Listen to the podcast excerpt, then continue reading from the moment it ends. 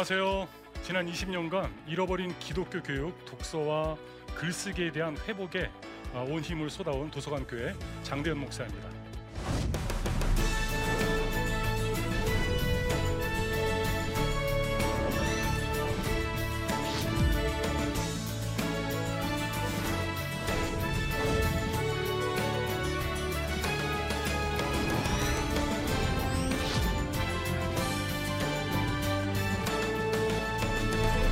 오늘은 여러분들과 함께 크리스천 독서의 다섯 가지 목표라고 하는 제목을 가지고 어, 함께 고민해 보겠습니다.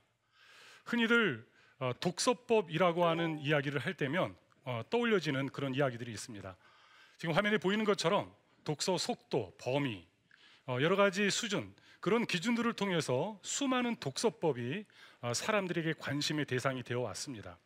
책을 읽는 사람이라면 어떻게 하면 독서를 더 잘할 수 있을까? 많이들 고민하실 겁니다. 어, 자신이 책을 안 읽더라도 자녀들의 독서와 글쓰기에 관해서 고민하는 것은 뭐 부모들의 당연한 어, 문제라고 생각할 수 있습니다. 제목에서 말씀드렸던 것처럼 일반 독서에도 목표가 있겠지만 저는 크리스천 독서에는 특별한 목표가 필요하다고 생각합니다. 저는 그 독서의 목표를 다섯 가지로 설정했습니다. 크리스천 독서의 다섯 가지 목표는 비전, 지식, 지능, 인성, 영성을 살리는 그러한 책 읽기로 정해봤습니다. 저 다섯 가지를 여러분들의 마음속에 간직하고 가신다면 어떠한 일이 일어나냐면 여러분들 마음속에 기존 지식으로 알고 있던 독서에 대한 내용들이 질서를 잡아갈 것입니다. 여러분 질서가 잡히면 바로 능력이 되게 되어 있습니다. 세상에 어떠한 단일한 기준 속에서는 때로는 인정받지 못하는 이들일 수 있겠지만 하나님이 그들에게 주신 것들이 그 안에서 질서가 잡힐 때 예전에 힘없는 것들이 힘 있는 결과로 나타나는 일들 나타날 수 있습니다. 독서도 마찬가지입니다. 독서라는 게 책 읽는 것 아니야? 그렇지 않습니다. 독서의 올바른 목표를 설정하는 순간 오늘 크리천의 세상 속에서의 영향력이 더욱더 확대될 뿐만 아니라 여러분과 여러분들의 자녀들의 그 미래, 하나님의 놀라운 그 계획을 살필 수 있는 시간이 될 줄 믿습니다. 어, 첫 번째 이 다섯 가지 목표를 살피기 전에 우리가 전제에 대해서 좀 살필 필요가 있습니다. 초기 값을 확인하라는 것입니다. 많은 부모님들이 자녀들의 독서 문제를 가지고 와서 상담을 합니다. 어떻게 하면 독서를 더 잘할 수 있을까요? 지금 이 질문에 대해서 제 나름대로 답변이 있겠지만 만약 100명의 부모님이 자신의 문제와 자녀의 문제를 놓고 질문한다면 그 답은 100가지일 수밖에 없는 거예요. 왜냐하면 묻는 분의 그리고 그들의 자녀의 초기 값은 결코 같을 수가 없습니다. 교회교육 속에서도 주일학교라고 하는 그 개념은 너무나도 중요한 것입니다. 근데 주일학교의 최고의 단점은 무엇인지 아십니까? 주일날 교회 와서 함께 예배하는 이들의 초기 값이 모두 다르다라는 것이에요. 그럼 목회자는 설교를 할 때, 교사는 공간 공부를 진행할 때 무엇을 초기 값으로 잡고 진행해야 되겠습니까? 즉 초기값 설정이 참 어려움이 있어요. 그러기 위해서 여러분들 스스로 자녀들에게 그리고 여러분 자신에게 갖고 있는 그 선입견을 한번 점검할 필요가 있습니다. 선입견 먼저 들어와 자리 잡은 어떤 생각들입니다. 그것조차도 여러분의 초기 값이에요. 근데 그 초기 값에 왜곡이 있다면 우리의 노력은 좋은 결과를 맺을 수가 없는 것이죠. 여러분 삶의 근간이 흔들릴 때가 있습니다. 이번 코로나 사태 수많은 영역에 있는 사람들에게 삶의 근간이 흔들리는 경험을 우리에게 던져주었습니다. 우리는 어떻게 처신해야 되는가에 대한 자신들만의 답변을 아직 정하지 못한 상태로 주어지는 상황에 그냥 대처해 나가는 것이 오늘의 상황입니다. 거기서 우리가 생각해야 될 게 두 단어가 있는데요. 권력과 권위입니다. 가정 안에서 부모의 권력은 엄청납니다. 자녀들의 의식주 문제에 대한 의결권이 대부분 부모에게 있습니다. 그들의 교육에 대한 의결권이 부모에게 있습니다. 그런데 어느 시점부턴가 부모는 자신에게 주어진 그 권력, 그것을 이양하기 시작했습니다. 일반적인 교육은 학교에 그 권력을 넘겼습니다. 신앙교육에 대한 부모가 가져야 되는 그 역할을 교회의 목회자들에게 이양을 했습니다. 때로는 부모는 아이들의 의식주 문제의 기초적인 문제를 해결하는 것을 가장 중요한 사명으로 여기는 존재로 뭐 너무 낮추는 것은 아니겠지만 현실적인 오늘 우리 앞에 던져진 문제입니다. 여러분 권력이라는 것은 공인된 힘이죠. 거기에 권위가 있어야 되는데 부모에게 주어진 권력만큼 그리고 또 이양된 권력만큼 그 권위가 점점 점점 낮아져 왔다라는 것입니다. 더 큰 문제는 부모가 권력을 이양해서 학교와 교회와 수많은 단체의 지도자들에게 이양한 권력이 제대로 구동한다면 그래도 괜찮겠는데 학교에서 교사의 권위가 무너졌습니다. 오늘 여러분들에게 독서를 중심으로 신앙 교육에 대한 이야기를 할 텐데요. 단순히 착한 사람이 되자가 아니라 세상 속에 영향력 있는 사람이 되기 위한 오늘 우리의 준비는 무엇이 돼야 되는가라고 하는 문제입니다. 거기서 먼저 하나의 전제를 깝니다. 여러분이 넘겨줘서는 안 되는 의결권을 넘겨준 것이 있다고 한다면 그 초기 값을 확인하고 여러분이 그것을 찾아와야 됩니다. 모든 것을 찾아오자라는 게 아니에요. 함께 협력 관계라 협력 관계라고 하는 것도요. 균형이 맞아야 되거든요. 그 균형을 잡자라고 하는 것입니다. 의결권이 회복되면 그 의결권이 바로 실행되면 그 안에서는 변화가 있습니다. 그 변화는 나를 변화시키고 내 주변을 변화시키고 내 미래를 변화시킨다라는 사실을 여러분들이 기억하시고 오늘 이 독서법 이 강좌에 한번 집중해 주시기 바랍니다.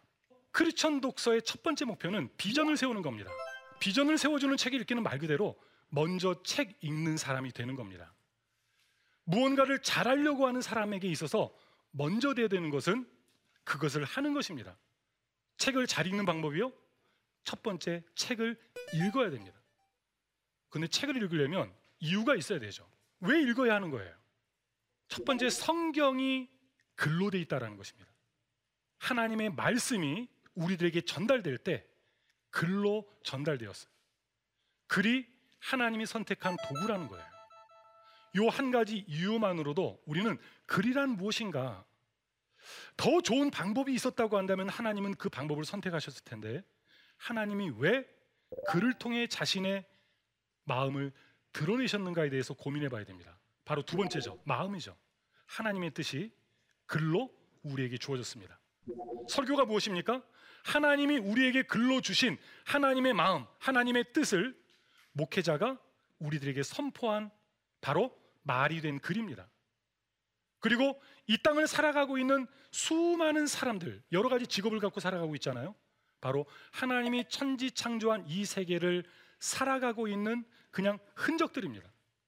그렇기 때문에 저는 독서를 통해서 천지 창조의 세계로 나아가라 라고 자녀들에게 얘기합니다. 제자들에게도 너희들이 어리다고 해서 그저 학교를 다니고 교회를 다니는 것만으로 최선을 다했다고 여기지 말아라. 앉은 자리에서 책만 잘 활용해도 하나님이 창조한 천지 창조의 세계를 정말로 잘 들여다볼 수가 있다. 그리고 특별히 기독교인들에게 제가 던지는 독서의 비전은 무엇이냐면 그 독서의 과정 속에서 문제를 발견하고 그 문제 속에서 나를 향한 하나님의 뜻, 그 비전을 발견할 수 있다라는 것입니다. 하나님이 오늘 우리에게 문제를 보여주셨어요. 세상에서는 그것이 불평 불만의 거리가 될 수 있겠지만 오늘 우리에게는 그 문제를 해결해야 되는 사람의 마인드를 갖고 그 문제를 해결할 수 있는 능력을 준비해 가는 과정이 오늘 우리의 배움의 과정이 된다면 그것은 우리에게 의미가 있죠. 아이들에게 비전을 제시해 보세요. 아이들에게 꿈을 던져 보세요. 그러면 책을 읽기 시작합니다. 책을 읽기 시작하면 더욱더 그 비전이 견고해지는 것을 경험할 수가 있습니다. 비전을 세우는 책 읽기. 두 번째는 지식을 세우는 책 읽기입니다. 지식이 살아있는 책 읽기는 똑똑한 사람 된다라고 하는 목표를 가지고 있습니다. 아는 것입니다라는 말을 많이 들어보셨을 겁니다. 맞습니다. 독서의 기초력, 독서를 통해 얻을 수 있는 첫 번째 목표는 아는 것의 힘을 세워나가는 것이죠. 바로 그 주된 통로가 학습입니다. 배우고 익히는 것입니다. 학습이 뭡니까? 누군가가 공부한 것, 누군가가 연구한 것, 누군가가 발견한 것을 이제 후세대에게 다음 세대에게 전달하는 겁니다. 하나님을 이야기할 때 우리가 사용하는 최고의 수식어 가운데 하나가 전지전능이에요. 모든 걸 알고 모든 걸 할 수 있어요. 오늘 우리 인간은 전지전능할 수가 없어요. 어찌 보면 무지무능에 가깝다고 이야기할 수 있습니다. 오늘 우리는 아는 것에 힘을 세우는 독서를 통해 우리의 지식의 기초력을 세우는 데 관심을 가져야 됩니다. 특별히 하나님과 세계와 인간을 알아가는 일에 관심을 가져야 됩니다. 여호와를 알되 힘써 여호와를 알아야 되고요. 더 깊이 알아야 됩니다. 여러분 이 세계 수많은 직업이 존재하고 그리고 다양한 문화가 존재합니다. 내가 알고 있는 것이 전부가 아니거든요. 오늘 우리 아이들에게도 부모의 관심, 부모가 경험한 세계만이 아니라 하나님이 창조한 세계를 독서를 통해 나아갈 수 있도록 세워준다면 그것은 하나님의 뜻을 이루어 나가는 초석이 될 것입니다. 그리고 인간에 대해 알아야 됩니다. 나를 알고 너를 알아야 됩니다. 하나님 세계 인간에 대한 그 이해가 높아지고 깊어질수록 넓어질수록 어, 하나님의 그 음성을 듣는 우리의 귀는 더욱더 세밀해지고요. 오늘 우리의 삶에 더욱더 구체적인 결단이 뒤따를 수 있다라는 사실을 기억하시기 바랍니다. 세 번째로 지혜로운 사람이 되기 위해서 오늘 우리의 지능을 세우는 지능이 자라나는 책 읽기가 되어야 됩니다. 수많은 사람들이 이 부분에서부터 실수하기 시작합니다. 책을 읽는데 지능이 자라질 않아요. 안 읽는 사람보다야 책을 읽는 사람이 조금 낫겠지만 제가 말하는 여기서의 지능은 임계점을 넘어선 누구라도 인정할 수 있는 영향력으로서의 그 지능입니다. 지식을 추구하는 독서는 아는 것이 힘이지만 지능에 오면 알아내는 것이 힘임을 선포합니다. 특별히 인공지능 시대, 4차 산업혁명 시대, 인공지능으로 대체될 수 없는 능력이 무엇입니까? 알아내는 능력이에요. 이 알아내는 능력은 아는 것의 힘, 바로 그것을 기초로 해야 되는데 만약에 아는 것만 많은 사람은요 인공지능 시대에 자신의 설 자리를 점점 잃어갈 수밖에 없어요. 왜요? 컴퓨터가 인공지능이 이제는 아는 것에 있어서는 비교할 수 없을 뿐만 아니라 점점 스스로 사고하는 그 기능과 능력들이 점점 그들에게 덧입혀지고 있다라는 거예요. 그럼에도 불구하고 하나님이 창조하신 우리 인간에게 주어진 이 지능은 결코 따라올 수 없는 영역임을 많은 이들이 이야기하고 있고요. 저도 그것에 대해서 믿고 있습니다. 그러면 알아내는 것이 힘인 이 알아내는 힘을 키우기 위해서는 무엇이 필요합니까? 학습 넘어 연구가 필요합니다. 오늘 여러분들의 자녀들이 공부를 하고 있습니까? 그 공부가 지식을 세워나가는 공부에 멈춰서는 안 돼요. 기독교 교육에서 여러분이 성경을 공부하고 있습니까? 성경 지식 아는 힘을 세워나가는 것도 중요하지만 거기에서 머물러서는 안 됩니다. 그래서 지식이 내 안에 들어오면 그것을 학습해서 내 것으로 삼고 그 이후에 세상의 수많은 문제들에 대해서 대안을 제시할 수 있는 사람이 기독교인들에서 나와야 합니다. 지금으로부터 여러분들의 관심은 내가 책을 읽을 때 책 읽기의 목표가 뭐예요? 지식 몇 가지를 갖는 것으로 끝나지 마시고요. 내 지능을 개발하는 데 관심 가져야 됩니다. 여기서 말하는 지능이라고 하는 것은 IQ, 그 치수 안에 갇힐 수가 없어요. 하나님의 형상으로 창조된 우리 인간에게 세상의 그 어떤 피조물에게도 그만큼 주시지 않은 저는 하나님의 형상을 이야기할 때 이 지능이라고 하는 것은 굉장히 중요한 포인트라고 생각합니다. 오늘 크리스찬들이 미래를 주도해야 합니다. 그러기 위해서는 독서를 통해 알아내는 능력을 세워나가는 과정이 우리들에게 필요합니다. 크리스찬 독서의 네 번째 목표는 인성입니다. 인성 단순하게 이야기한다면 착한 사람이 되자라는 겁니다. 모든 그리스도인은 착한 사람이 되어야 됩니다. 만약에 착하지 않은 그리스도인이 있어요? 문제 있습니다. 복음이 우리 안에 들어왔는데 그 복음이 나의 인성을 어루만지지 못한다면 오늘 우리는 착각하고 있는 거예요. 하나님의 복음이 아니라 다른 복음이 내 안에 자리 잡아서 나를 세우는데 다른 사람을 낮추는 일을 항상 해나가고 있는 거예요. 여러분 착한 사람이 된다라고 하는 것은 단순히 기독교 신앙과 관계없는 세상의 논리가 아닙니다. 복음을 가진 사람들은 착한 사람이 돼야 돼요. 왜냐하면 오늘 우리는 아는 만큼 사랑하기 때문이에요. 대인 관계 속에서 착하지 않다면 좀 전에 얘기했던 하나님 세계 인간에 대한 이해가 부족한 거예요. 바로 인성을 세워 주는 책 읽기는 독서의 관계력이라고 이야기할 수 있습니다. 진리는 오늘 우리 앞에 항상 있을 수밖에 없는 문제 속에서 자유함을 줍니다. 어려움이 없다라는 게 아닙니다. 고난이 우리에게 찾아오지 않는다라는 게 아니에요. 그것을 해석하고 바라보는 눈이다라는 거예요. 왜 그 눈이 다르죠? 왜 그 시각이 다르죠? 하나님이 우리에게 주신 그 진리가 그것을 세상과는 다른 관점으로 볼 수 있게 한다라는 것입니다. 오해는 어디에서 발생할까요? 하나님에 대한 오해, 세상에 대한 오해, 대인 관계 속에서의 오해. 오해는요, 정보가 부족하기 때문에 오는 거예요. 여러분, 세상 속에 살아가는 사람들, 하나님을 알지 못하는 사람들이 하나님을 바라볼 때, 교회를 바라볼 때, 어떤 전제로 바라봅니까? 그들이 갖고 있는 정보로 바라보는 거예요. 그들이 갖고 있는 해석된 정보로 바라보는 거예요. 세상을 알아가는데 독서만큼 중요한 게 없어요. 독서만큼 효과적이고 효율적인 것도 없습니다. 정보가 우리가 그들에 대한 이해를 높여가고요.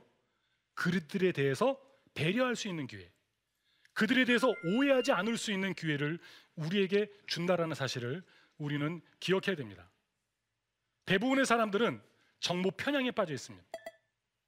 요즘에 정치권에서 양 진영으로 나뉘어져서 예전에도 그랬지만 오늘날에 더욱더 큰 대립이 일어나는 것을 보게 됩니다. 안타까운 것은 그 정치적인 대립이 교회 안에 들어와서 교회 안에서조차도 우파와 좌파로 나누어지는 그러한 일들이 있다는 것입니다. 그런데 문제는 너무 편향적이라는 거예요. 균형을 잃어버렸다라는 거예요. 우리 교회 안에 진리가 우리를 자유케 하는 것임에도 불구하고 잘못된 정치적인 정보가 그 편향된 지식이 왜곡된 신앙의 형태를 우리들에게 가져다 준다라는 겁니다. 오늘 우리는 점검해야 됩니다. 우리가 바르게 성경을 읽고 바르게 세상의 지식을 수용하고 오늘 우리의 공부의 과정 속에 하나님의 형상으로서의 그 지능이 올바로 균형 잡히게 세워져 간다면 오늘 우리는 개인 관계 속에서도 선한 존재로 드러날 수밖에 없어요. 그리고 자녀들의 책 읽기가 여러분들을 더욱더 선하고 하나님의 마음에 흡족한 존재로 세워나갈 수 있다고 한다면 여러분 이 이유 하나만으로 또 우리는 책 읽기에 집중해야 되지 않을까요? 정보 편향에서만 벗어나도 하나님의 사람으로서의 올바른 인성을 세워나갈 수 있음을 여러분들 기억하시고 우리가 지금 앞에서 얘기했던 비전 그리고 오늘 우리의 태도를 잡는 지식과 지능 그리고 인성의 책 읽기를 바로 진행한다면 오늘 우리는 세상 속에서 인정받는 사람들로 세워져 갈 것입니다. 마지막으로 크리스천 독서의 다섯 번째 목표는 영성을 세워주는 책 읽기입니다. 오늘 우리의 책 읽기는 예수 담기를 목표로 해야 합니다. 먼저 본성에 대해서 생각할 때 본성이란 본능과 오늘 우리 인간적인 욕망에 대해서 이야기할 때 우리는 본성을 많이 얘기해요. 그래서 우리가 본능을 따라가다 보면 하나님의 사람으로 세워져 가기보다는 세속된 존재로 세워져 가기가 참 쉬워요. 그래서 우리가 좀 전에 얘기했던 인성을 세워가는 책 읽기도 중요하죠. 그래서 오늘 우리가 인성이라고 할 때는 아 인성이 참 좋아. 그 사람은 관계를 뭐 바로 세워간다라고 이야기할 수 있죠. 착한 사람은 인성이 좋다라고 해요. 그러면 영성은 무엇이냐? 그냥 착할 착함의 수준이 아닙니다. 영성이라고 하는 것은 인성을 넘어선 것이에요. 문제는 인간의 노력으로 저 영성에 도달하는 것이 참 어렵다라는 거예요. 영성은 그저 착함이 아니라 죄인과 원수까지도 사랑할 수 있는 힘입니다. 성경을 읽다 보면 수많은 인물들이 나오죠. 아브라함이 나옵니다. 다윗이 나옵니다. 사도 바울이 나옵니다. 우리는 그들을 볼 때, 아, 그들은 엄청난 영성의 사람이고, 오늘 우리는 보잘 것 없는 사람이고. 그렇지 않습니다. 그들도 보잘 것 없는 사람이에요. 우리가 흔히 얘기하는 것처럼 아브라함은 자신의 아내를 자신의 아내라고 이야기하지 않고 자신의 목숨을 이어가기 위해서 누이라고 했던 적이 있지 않습니까? 다윗 어떤 존재예요? 가늠한 자였지 않습니까? 사도 바울은 어떤 존재입니까? 자신들의 예전에 그 종교적인 그 신앙의 기준에 따라서 예수 믿는 사람들을 핍박했던 사람들 아닙니까? 그들은 우리와 똑같이 본능의 사람이었어요. 좀 노력해서 인성의 사람이 됐을런지 몰라요. 그러나 하나님의 말씀이 그들 안에 들어와 거하자 그들이 영성의 사람이 됐어요. 성경을 읽어야 되는 그냥 읽는 게 아니라 더 열심히 읽어야 되는 이유 가운데 하나가 바로 여기입니다. 성경 100번 읽는다고 최고의 영성가가 되는 건 아니지만 모든 영성가는 참된 영성가는 성경을 사랑하고 있는 자예요. 왜? 그 안에 하나님의 마음이 있잖아요. 아는 만큼 사랑한다고 있지 않습니까? 하나님을 알아가는 최고의 방법 중에 한 가지, 그 첫 번째 마중물은 성경을 통해서요. 여러분, 그때 우리에게 자연스럽게 마인드 컨트롤에서가 아니라 하나님이 주시는 그 평안이 있지 않겠습니까? 우리에게 올바른 영성, 하나님의 말씀이 들어올 때 가능합니다. 그리고 온전한 영성을 가진 자들은요, 책을 통해 세상에 대한 이해의 깊이를 넓혀야 됩니다. 나와 다른 것을 무조건 배타적으로 하는 것은 기독교인들의 자세여서는 안 돼요. 모든 것을 수용하자라고 하는 입장도 아닙니다. 다만 올바른 기준을 가진 자들은 나만의 기준으로 상대방을 무조건 판단하지 않고요. 상대방을 이해하려 합니다. 그리고 그들에게 기회를 주죠. 그들도 하나님을 알고 세상을 알고 자기 자신의 존재를 깨달아갈 수 있는 기회를 부여하는 겁니다. 오늘 첫 번째 강의에서 여러분들에게 제시하는 목표는 다섯 가지예요. 독서는 그저 지식을 가져다 주는 것이 아니라 비전을 더욱더 견고하게 해줍니다. 그리고 지식도 주죠. 그리고 그 과정 속에서 생각하는 능력이 자랍니다. 세상의 문제 앞에서 다른 사람들이 방황할 때, 어쩔 줄을 모를 때 사고력이 준비된, 지능이 준비된 사람은요, 문제점을 발견합니다.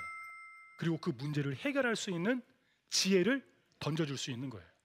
예수 그리스도는 신이셨기 때문에 사람들 앞에서 문제 해결자로 나타났던 게 아니에요. 예수 그리스도는 이 땅에 인간으로 오셔서 분명히 하나님의 말씀에 그 연구에 시간을 많이 들이셨을 거예요. 그리고 열심히 공부하셨을 겁니다. 수많은 종교 지도자들이 논리로 다가올 때 논리로 졌던 적이 없어요. 오늘 우리의 믿음이 무조건적인 믿음이 돼서는 안 돼요. 논리가 있어야 돼요.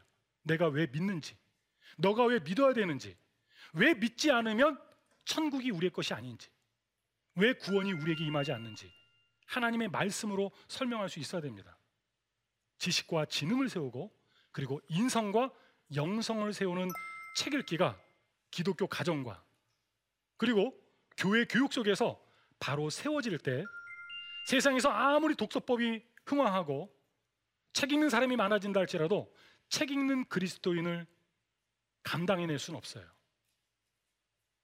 여러분들의 가정과 교회 그리고 여러분들의 부모로서 자녀 교육을 생각하는 것 이전에 먼저 여러분들이 여러분의 한 사람을 책 읽는 사람으로 만드세요. 그리고 여러분이 변화되세요. 오늘과 다른 모습을 가족들에게 이웃 사람들에게 보여주세요. 그리고 내가 책을 읽었더니 이렇게 됐다. 그 말 한마디는 여러분의 나타난 변화를 통해 사람들한테 힘 있는 메시지로 증거될 것입니다.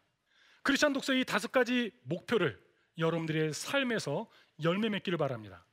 크리스천 독서 일상을 통해 살며 살아가며 배우며 나누는 참된 크리스천이 되기를 이 시간 여러분들에게 바라면서 오늘 강의를 마치도록 하겠습니다. 어, 제 강의는 오늘 여기까지인데요. 혹시 질문 있으신 분 질문해 주시면 답변 드리겠습니다. 네. 유튜브나 넷플릭스에 익숙한 디지털 세대인 우리 자녀들이 어, 요즘 독서를 하게 하는 것이 참 어려운데요. 이 디지털 시대인 어, 우리 자녀들에게 독서를 좀 즐겁게 할 수 있는 좋은 방법이 있을까요? 네. 제가 2018년 5월부터 지금까지 아, 만 2년 동안 여섯 권의 책을 출판을 했습니다. 그 여섯 권의 책을 네 군데 출판사와 작업을 했는데 그 출판 편집자들이 하나같이 이야기하는 게 뭐냐면 요즘의 3, 40대 요즘의 20, 30대 독서력이 너무 낮아졌다라는 거예요. 오늘날의 10대는 더더욱 그 문제는 심각합니다. 독서의 양이 줄었고요. 독서를 통해 그들의 사고력을 세워나가는데 분명히, 분명히 문제가 있어요. 그런데 text reading의 양은 굉장히 많이 증가가 됐어요. 아쉬운 것은 임계점을 절대로 넘을 수 없는 그냥 정보력에 머문다라는 겁니다. 왜 독서가 중요하냐면 독서는 단순히 지식만을 내 것으로 삼는 게 아니라는 거예요. 지능을 세워주는 거죠. 그러면 책 읽는 사람들에게는 동기가 있는 사람들에게는 내가 더 잘 읽을 수 있는 왕도를 알려줄 수가 있는데 책 안 읽는 사람들에게는 어떡할까? 말씀드렸던 것처럼 최고의 방법들이 필요 없다고 했잖아요. 그러면 그들이 현재 머물고 있는 그 시점, 만화책에 관심 있는 애들은 만화책으로 출발하고 유튜브에 관심 있는 아이들에게는 유튜브로 출발해보자라는 거예요. 근데 거기에 좀 힘든 것 하나가 추가돼야 돼요. 글쓰기가 좀 추가돼야 됩니다. 너 어, 책은 안 읽어도 돼 지금 당장 왜 읽으라고 해도 안 읽으니까 유튜브 그거 봐도 돼 허락해 줄 텐데 그거 읽고 나서 열 줄 정도로 요약해 주고 열 줄 정도로 한번 느낌을 한번 써줄래? 그럼 아이들에게 그 두 시간을 낭비하도록 부모가 부추긴 것처럼 보일 수도 있겠지만 요약을 열 줄 하려면 두 시간짜리를 열 줄 하려면 그 두 시간을 복기를 해야 되거든요. 그 과정 속에서 어느 정도 생각을 하게 돼 있어요. 그리고 감상문을 할 때 조금 더 그것에 대해서 디테일한 생각, 지능을 활동하는 기회가 주어진다는 겁니다. 그래서 어, 자녀들이 혹시 책을 안 읽고 있다면 그 초기밭을 먼저 인정해 주세요. 그리고 천천히 그들에게 동기를 부여시켜 주세요. 답변이 되셨습니까? 오늘 크리스천 독서의 다섯 가지 목표에 대한 강의 마치도록 하겠습니다. 장대현 목사였습니다.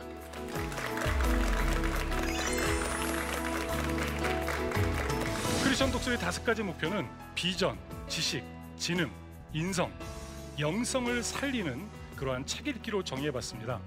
기독교인들에게 제가 던지는 독서의 비전은 무엇이냐면 그 독서의 과정 속에서 문제를 발견하고 그 문제 속에서 나를 향한 하나님의 뜻, 그 비전을 발견할 수 있다라는 것입니다.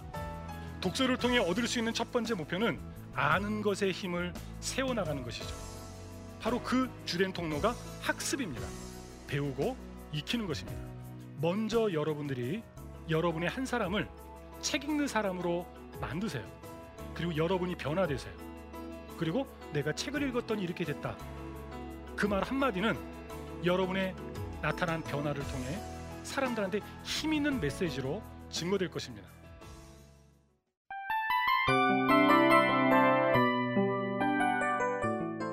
이 프로그램은 청취자 여러분의 소중한 후원으로 제작됩니다.